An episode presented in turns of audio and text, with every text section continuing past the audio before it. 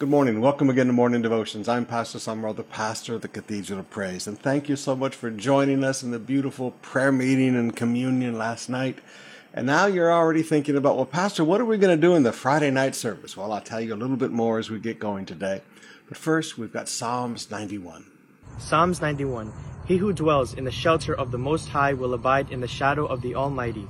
I will say to the Lord, my refuge and my fortress, my God in whom I trust.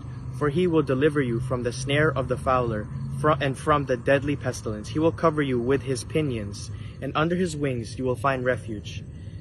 His faithfulness is a shield and buckler. You will not fear the terror of the night, nor the arrow that flies by day, nor the pestilence that stalks in darkness, nor the destruction that wastes at noonday. A thousand may fall at your side, ten thousand at your right hand, but it will not come near you. You will only look with your eyes and see the recompense of the wicked because you have made the Lord your dwelling place, the Most High who is my refuge. No evil shall be allowed to befall you, no plague come near your tent. For he will command his angels concerning you, to guard you in all your ways. On their hands they will bear you up, lest you strike your foot against a stone. You will tread on the lion and the adder. At the young lion and the serpent you will trample underfoot. Because he holds to he holds fast to me in love, I will deliver him. I will protect him because he knows my name. When he calls to me, I will answer him. I will be with him in trouble. I will rescue him and honor him. With long life I will satisfy him and show him my salvation. One of our purposes in the communion service last night was to make sure that you understood your redemption. That when Jesus Christ hung on that tree, he redeemed you from the curse of the law. That's why we don't live in fear of this deadly pestilence. And that's why you don't live in fear of financial disaster and failure. I want to continue to pray for your finances today. Brothers and sisters, I know the economy is getting difficult, and with every week that lockdown continues, the economy becomes more difficult. I read an article yesterday that some of the business CEOs are expecting it will take at least three years for the economy to return to what it was just last February. But I want you to remember that the economy of heaven has never been affected. And that God does not meet our needs. Now, I taught the people this until they got sick of hearing it back in the 80s. But God does not meet our needs according to the economy of our nation. God meets our needs according to his riches in glory through Christ Jesus.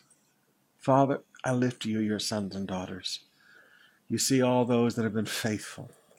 They have honored you, Lord, by returning to you the tithe. They have not stolen what did not belong to them, but they've honored you with the tithe.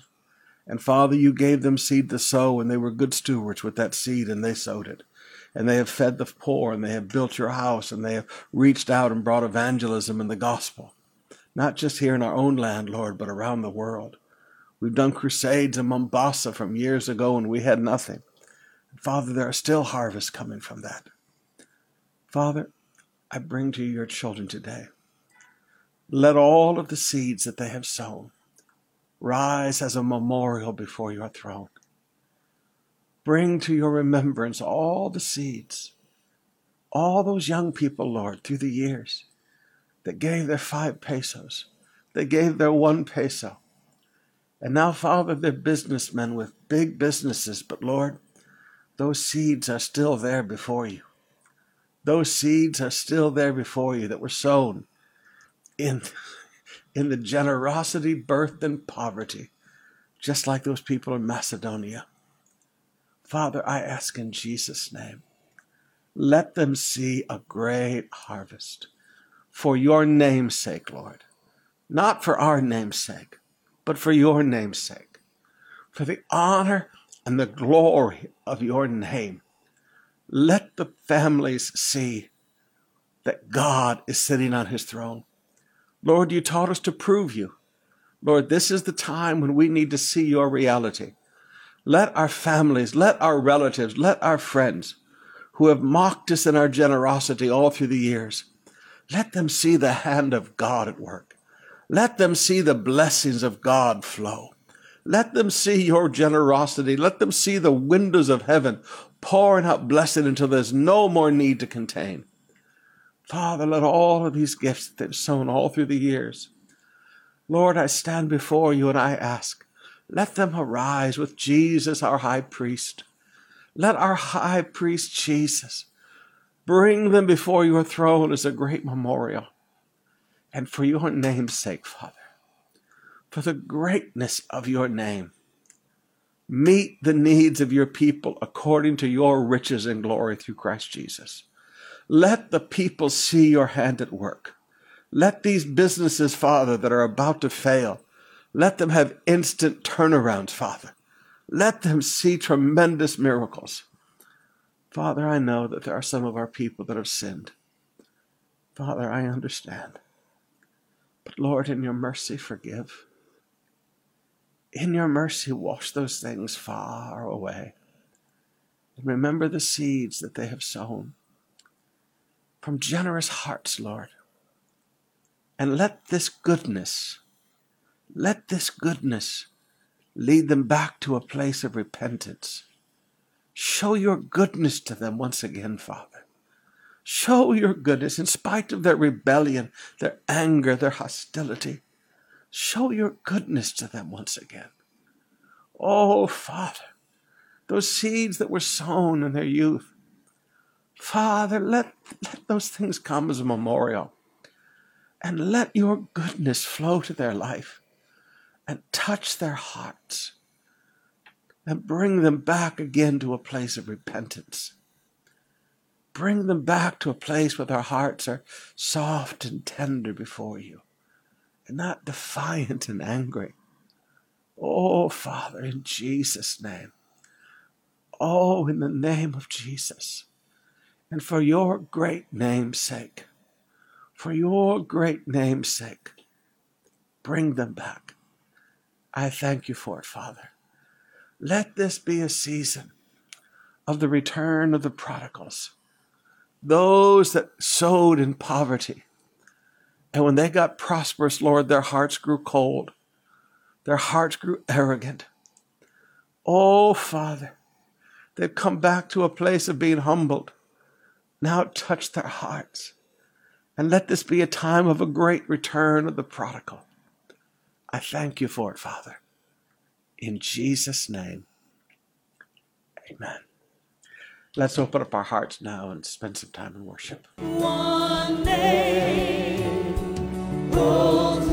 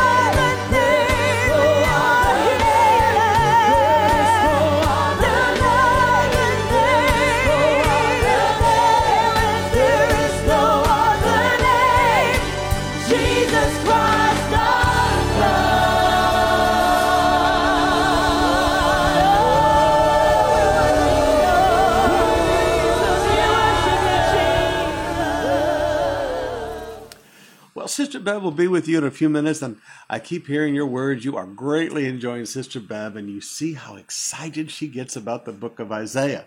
Now you know why it's one of her favorite classes that she teaches in the School of Pastoral Studies. You know her big frustration? She said, How do I not teach it? I said, You can't. You, you, you can spend one verse and spend an hour. I said, So you, you just got to read through it. And she's understanding some of my frustration sometimes now in the morning. All right, Galatians chapter 5, before we get into Sister Bev with Isaiah. Galatians 5, beginning with verse 1.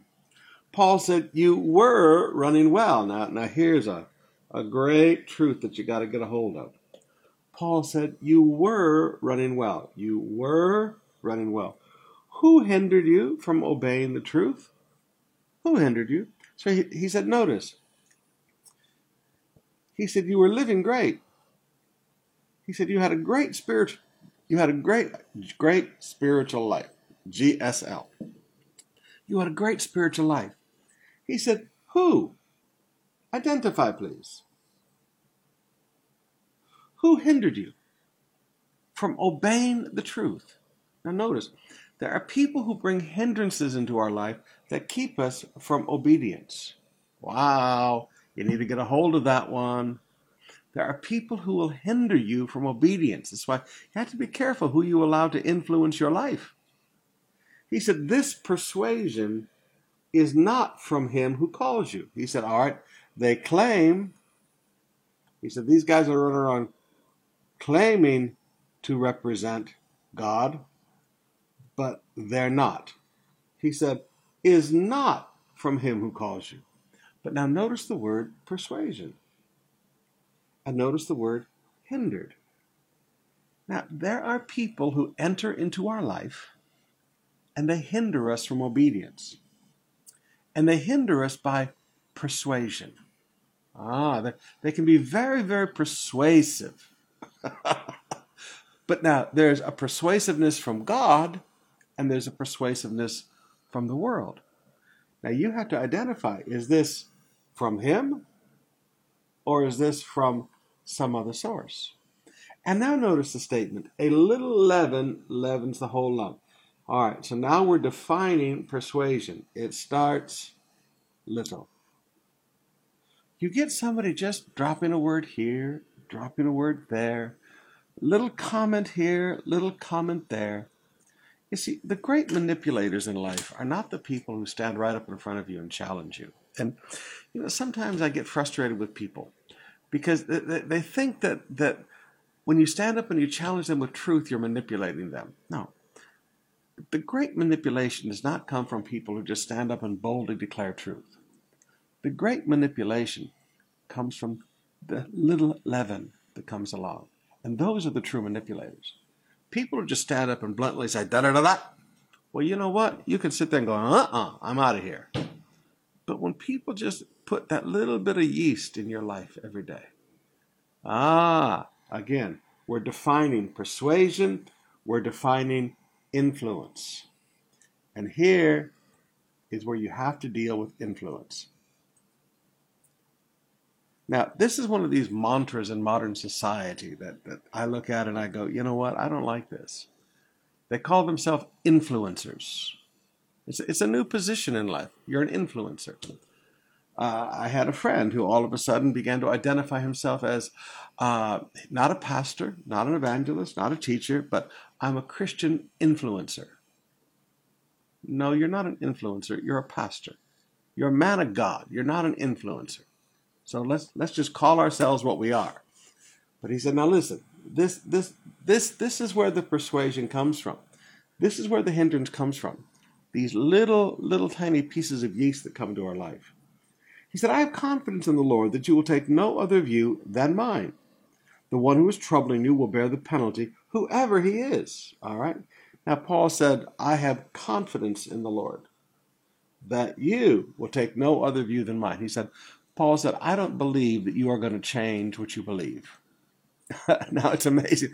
I looked at a person one day and they said, I'm going to do this even though I know it violates everything you've ever taught me all these years. And I just went, why are you going to do it? You, you know, yeah, it, it goes against everything I've ever been taught, but I'm going to do it anyway. Well, that means somebody has been working on them. So I should not have confidence in them. But Paul had confidence in the Lord, not in them, but in the Lord, that you will take no other view than mine. Paul said, You're going to follow what I've taught you.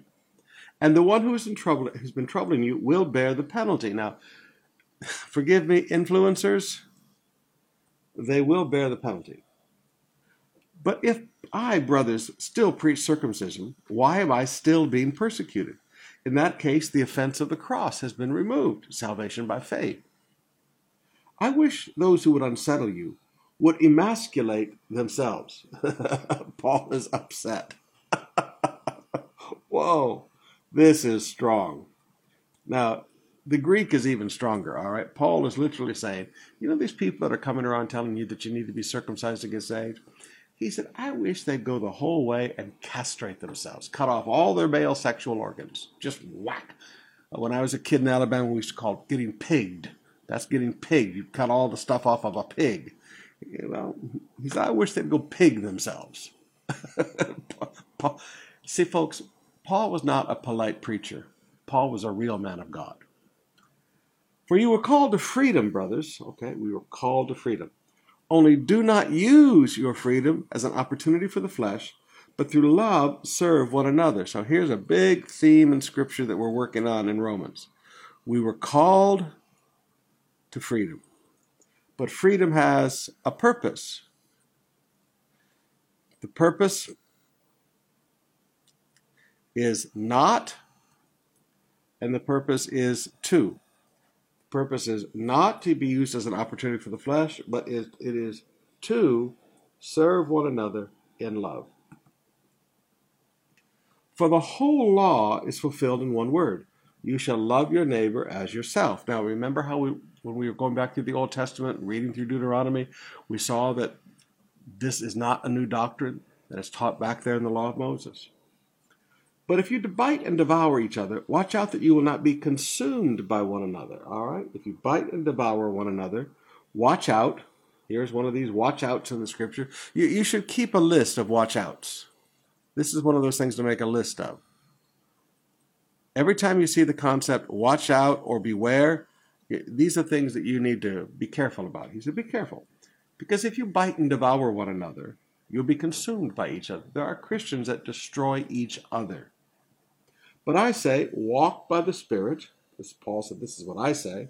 I say, walk by the Spirit, and you will not gratify the desires of the sinful, the desires of the flesh. He said, okay, you don't want to sin, you don't want to be in the middle of this mess, walk in the Spirit. For the desires of the flesh are against the Spirit, and the desires of the Spirit are against the flesh. For these two are opposed to each other to keep you from doing the things you want to do. But if you are led by the Spirit, you are not under the law. Now, the works of the flesh are evident. Now, he defines the works of the flesh.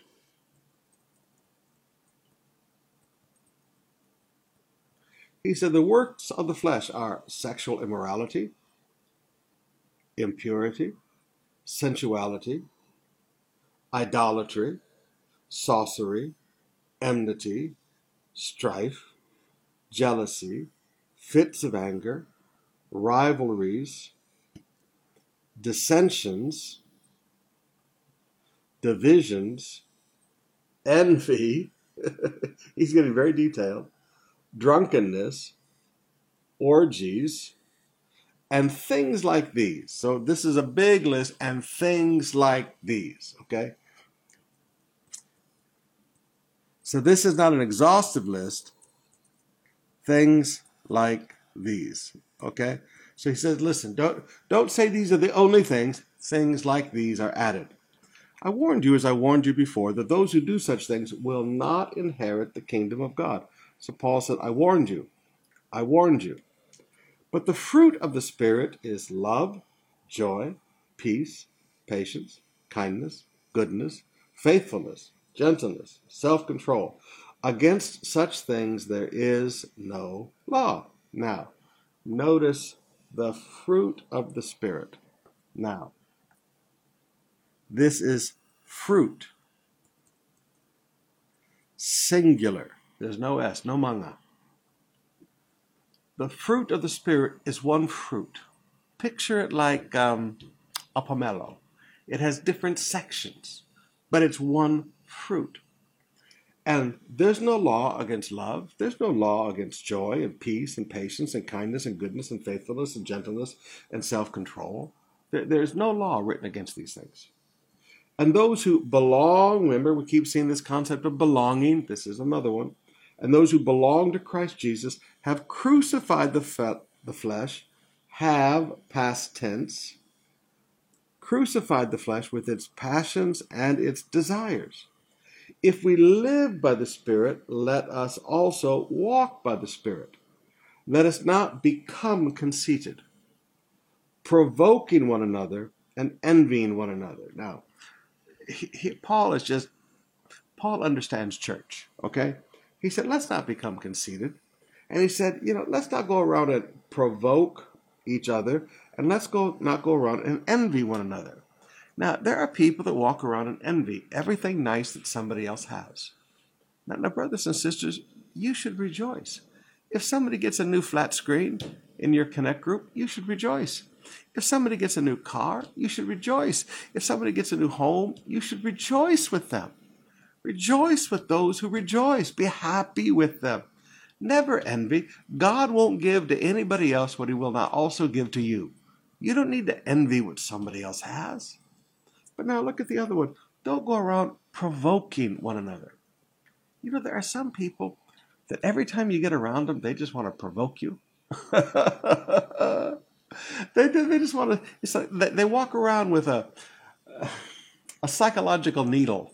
You know how not not a real needle, but a psychological needle, and they everybody they get around, they just want to provoke you. And, and you watch them in a relationship. You can walk up to a group and everybody's happy, and another person joins it, and in a few minutes, everybody's upset because this guy has stuck his needle in everybody. Never go around provoking people. You should be a source of joy. You should be a source of blessing. You should be a source of happiness in everybody's life. All right, let's open up our hearts and spend some more time in worship now.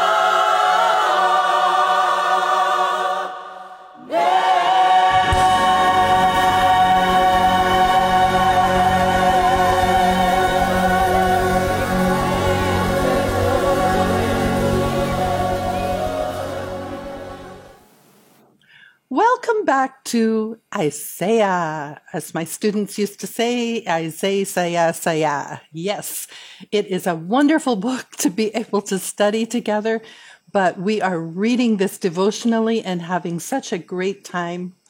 Today is Friday, and we are going to be reading from chapter 41, starting in verse 1. And we'll read two chapters today. And it starts off, listen to me in silence, O coastlands. And you know what? We could stop right there and just mention for a moment, listen to me in silence. Oh, we could relate that to so many people if we don't want to relate it to ourselves. Job listening to all those three bad friends for all those chapters and chapters of the book of Job. And finally, at the end of the book, those last few chapters, God saying, Ahem, Job, now you're going to listen to me. And just speaking such beautiful words to Job, such powerful words. But we could also think of Peter. They're up on a mountainside with the disciples, with Jesus. And they see Jesus transfigured before them. And Peter gets so excited.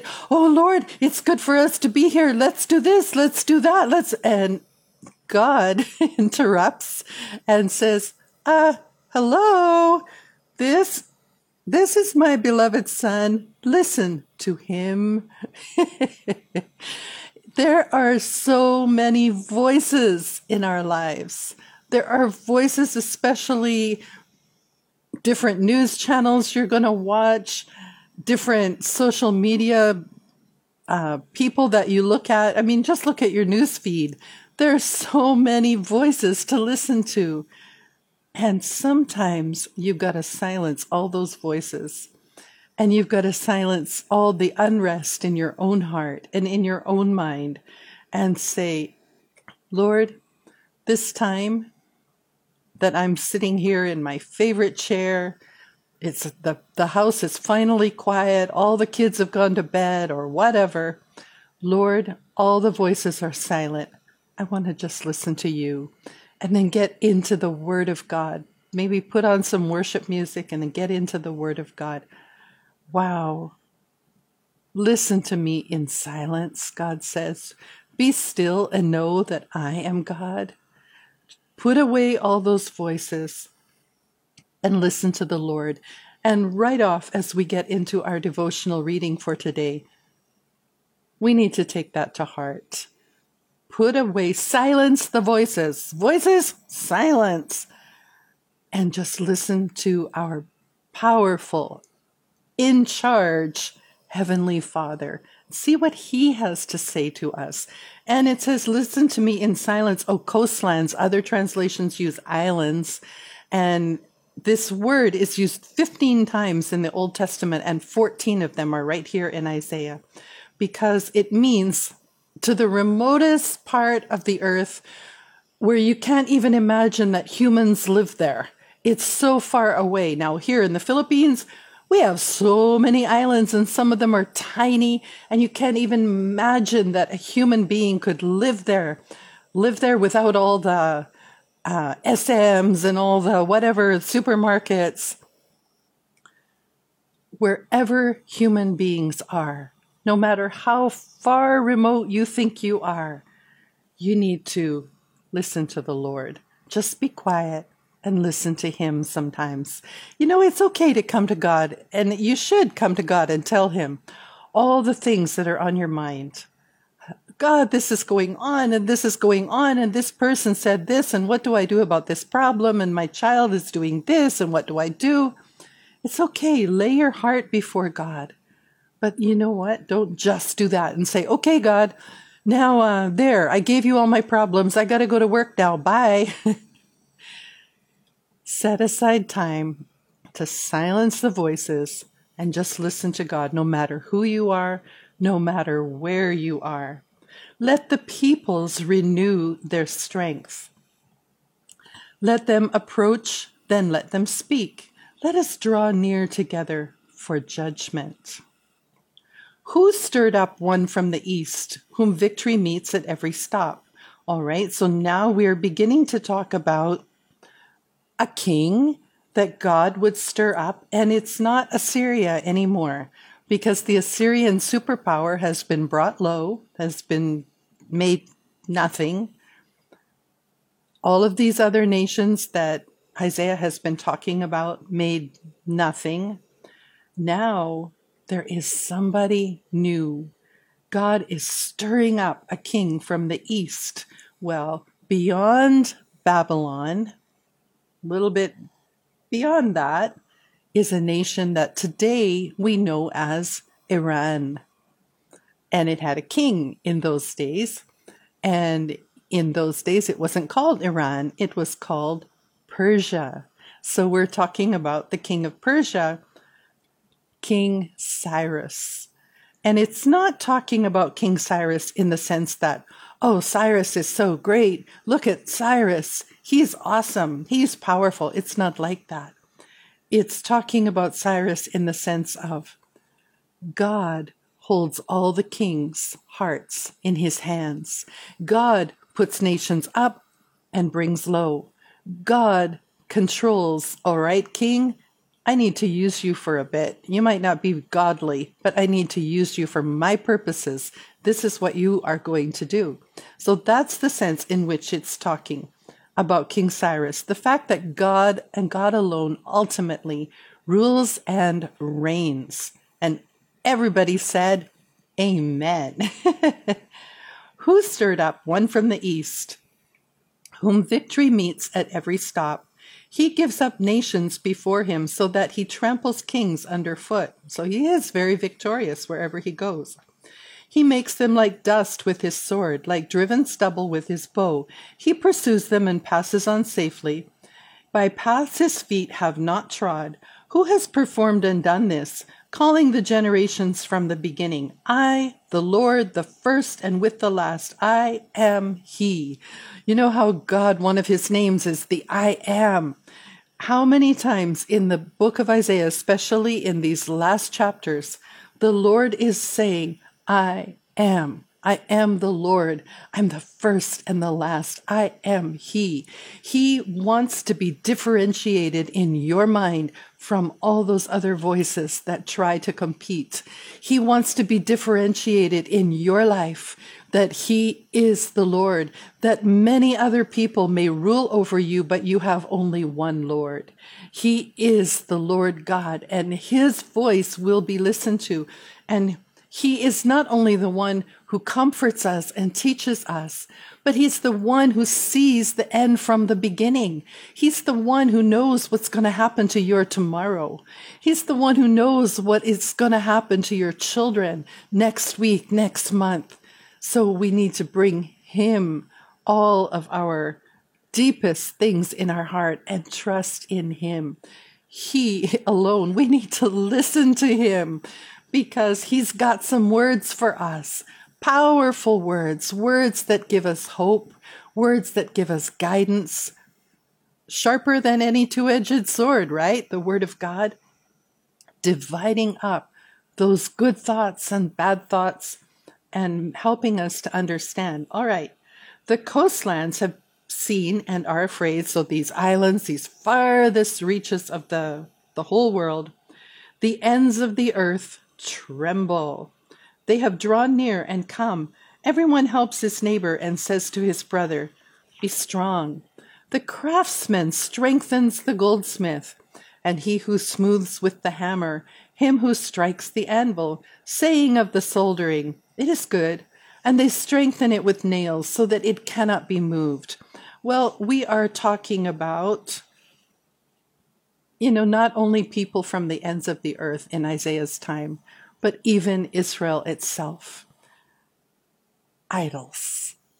Idols that God made the whole world and everything in it. Isn't that right?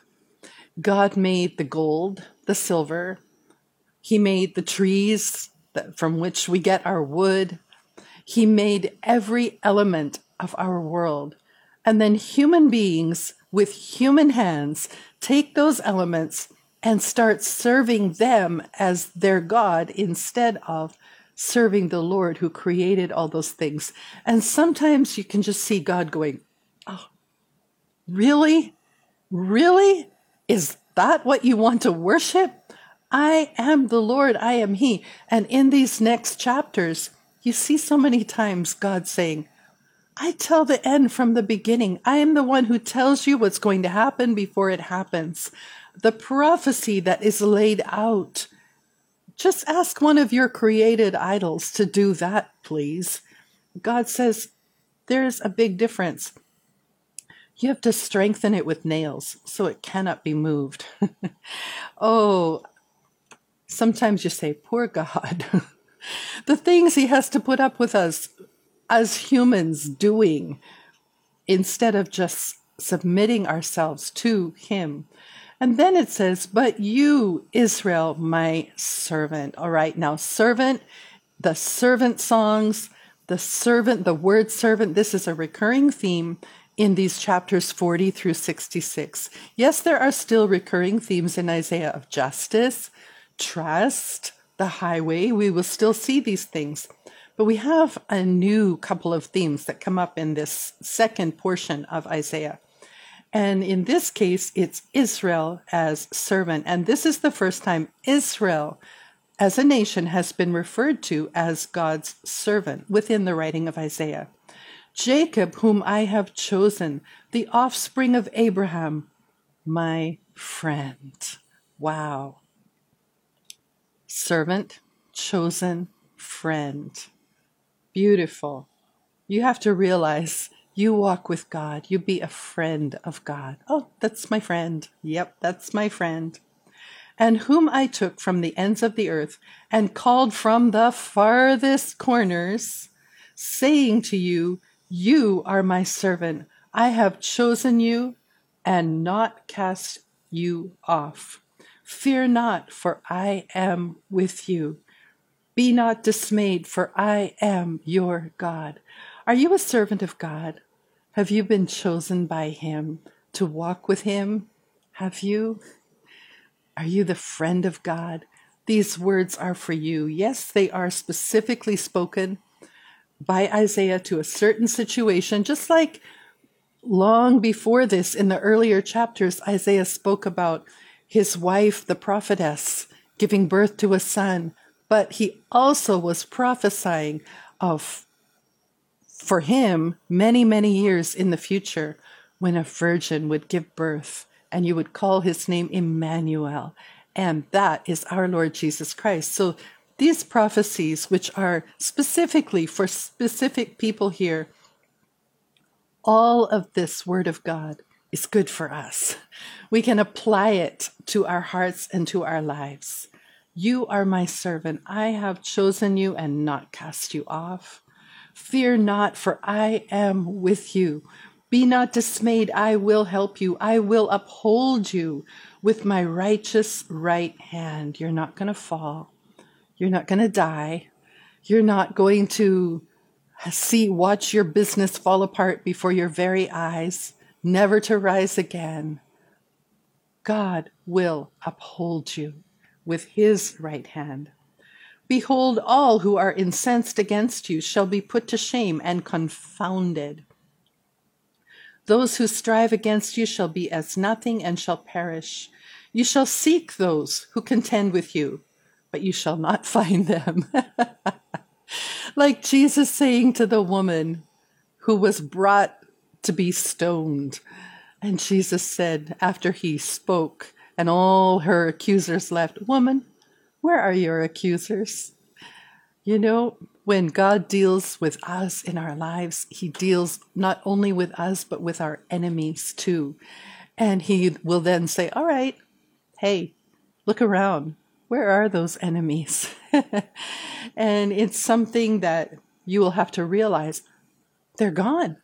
They haven't, that guy has not harassed me for three weeks now. Where did he go? Well, don't look for him too far. Don't look for him too hard, okay? Just trust and enjoy the fact that God has dealt with your enemies. Those who war against you shall be as nothing at all. For I, the Lord your God, hold your right hand. It is I who say to you, Fear not, I am the one who helps you. Oh, listen to that. Listen to that. Be silent before me, O nations. Be silent before me. From the ends of the earth, from the farthest corners, be silent before me. Silence all those voices and hear what I have to say to you. Fear not. I am the one who helps you. Get that this morning. Silence all the other voices and listen to the Lord in your life, saying, Fear not. I am the one who helps you. Fear not, you worm Jacob, you men of Israel. I am the one who helps you, declares the Lord. Twice he's repeating this. You've got to get it. You know, it's so amazing it's amazing enough that the nations around Israel were relying on their gods and their idols. But to think that God's own people were not listening to his voice. And it's just way too easy to look and say, oh, yes, Israel was very bad. Not, of course, not everyone, but a good many of them, a good measure of them, were not listening to God, that he had to start comparing himself to them with the idols that they were worshiping. It's just a little too easy to look at Israel and say, yeah, that's very bad. What about our own lives? What about all these other voices? You've got that sister-in-law who's who thinks she knows everything. You've got that cousin who wants to speak negative things into your life. You've got that child who rises up and says, Mommy, I don't want you to do that. I want you to do this. And I want to do that. And you've got voices in your life. You've got news media and so on. Be silent and listen to the Lord. Fear not, he says. I am the one who helps you. So let's take that to heart so that we never have to learn it. We can learn it from here. We don't have to learn it the hard way. Behold, I make of you a threshing sledge, new, sharp, and having teeth. And you shall thresh the mountains and crush them, and you shall make the hills like chaff.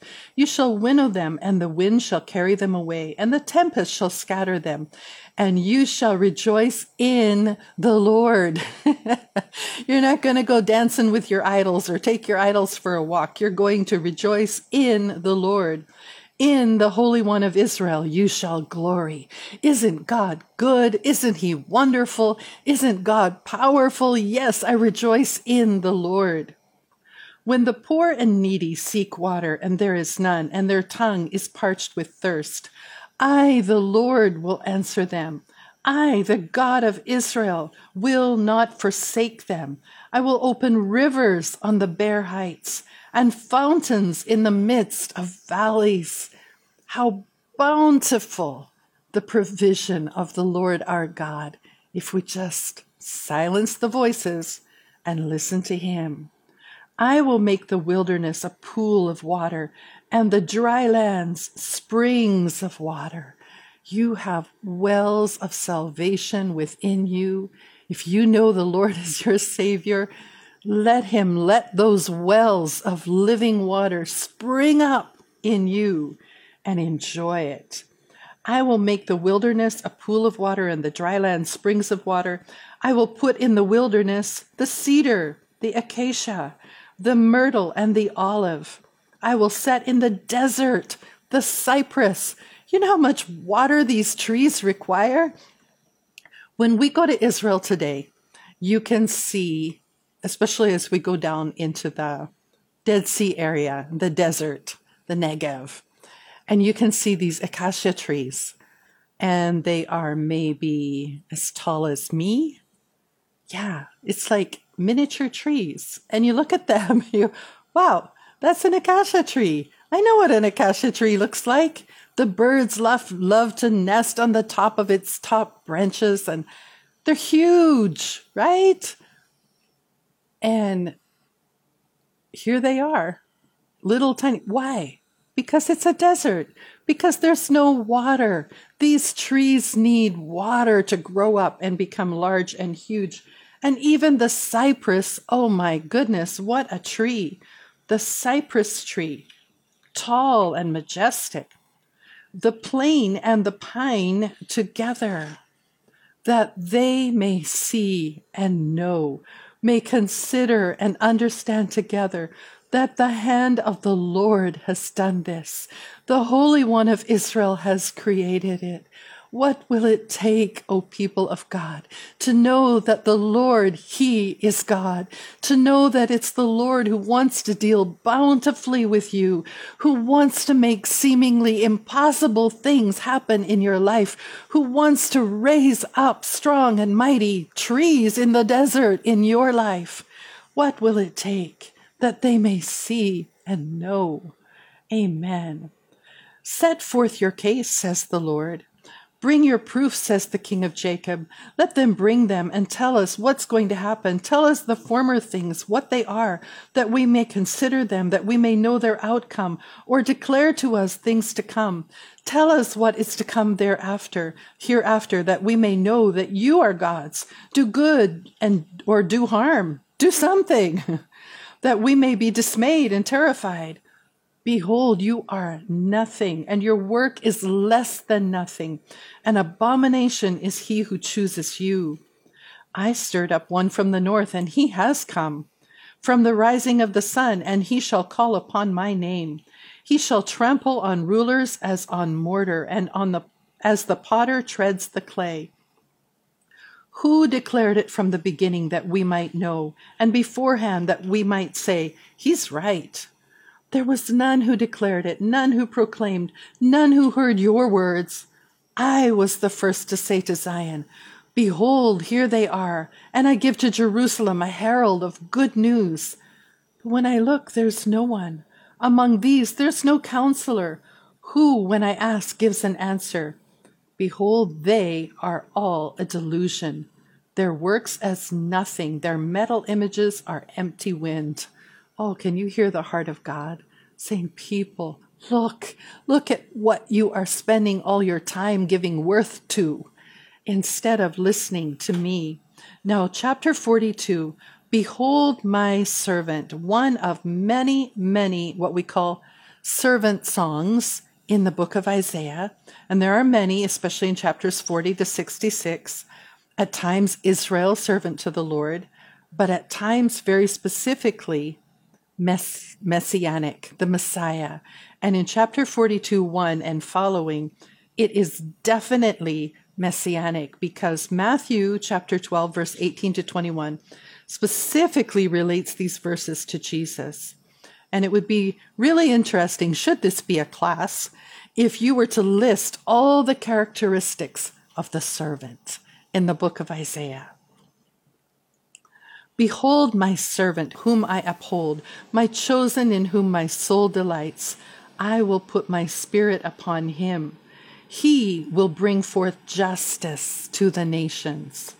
He will not cry aloud or lift up his voice or make it heard on the street. Okay, we talked many times about justice in the book of Isaiah. How does justice come about? God will bring it. Do we bring it by rallying? We asked and we said, no, God will be the one to bring it. Now look at this so specifically. He does not lift up his voice or make it heard in the streets. A bruised reed he will not break, and a faintly burning wick he will not quench. He will faithfully bring forth justice. God will do it. He will do it in his way. He will do it he will not grow faint or be discouraged till he has established justice in the earth. And the coastlands or the islands, those farthest places, wait for his law. Thus says God, the Lord, who created the heavens and stretched them out, who spread out the earth and what comes from it, who gives breath to the people on it and spirit to those who walk in it. I am the Lord. there you go again. I am the Lord I have called you in righteousness. I will take you by the hand and keep you. I will give you as a covenant for the people, a light for the nations, to open the eyes that are blind, to bring out the prisoners from the dungeon, from the prison those who sit in darkness. I am the Lord. God says this over and over. I am the Lord. That is my name. My glory I give to no other, nor my praise to carved idols. You know, God is a jealous God. We must worship Him and not divide that worship to other things and give glory to other things in our lives. Behold, the former things have come to pass, and new things I now declare. Before they spring forth, I tell you of them. And now here's Isaiah again, bursting into song of praise, just like Isaiah does. Sing to the Lord a new song, his praise from the ends of the earth. so, all these ends of the earth that have been silent and listening to the Lord, now they are to sing what? A new song? A song of praise to the Lord. You who go down to the sea and all that fills it, the coastlands and their inhabitants. Let the desert and its cities lift up their voice, the villages that Kedar inhabits. Let the inhabitants of Sela sing for joy. How do we sing to the Lord? With joy. Let them shout from the tops of the mountains. Let them give glory to the Lord and declare his praise in the coastlands. So that is the farthest reaches where humans could ever be. Let praise be declared. The Lord goes out like a mighty man. Like a man of war, he stirs up his zeal. He cries out, he shouts aloud, he shows himself mighty against his foes. For a long time I have held my peace. I have kept still and restrained myself. Now I will cry out like a woman in labor. I will gasp and pant.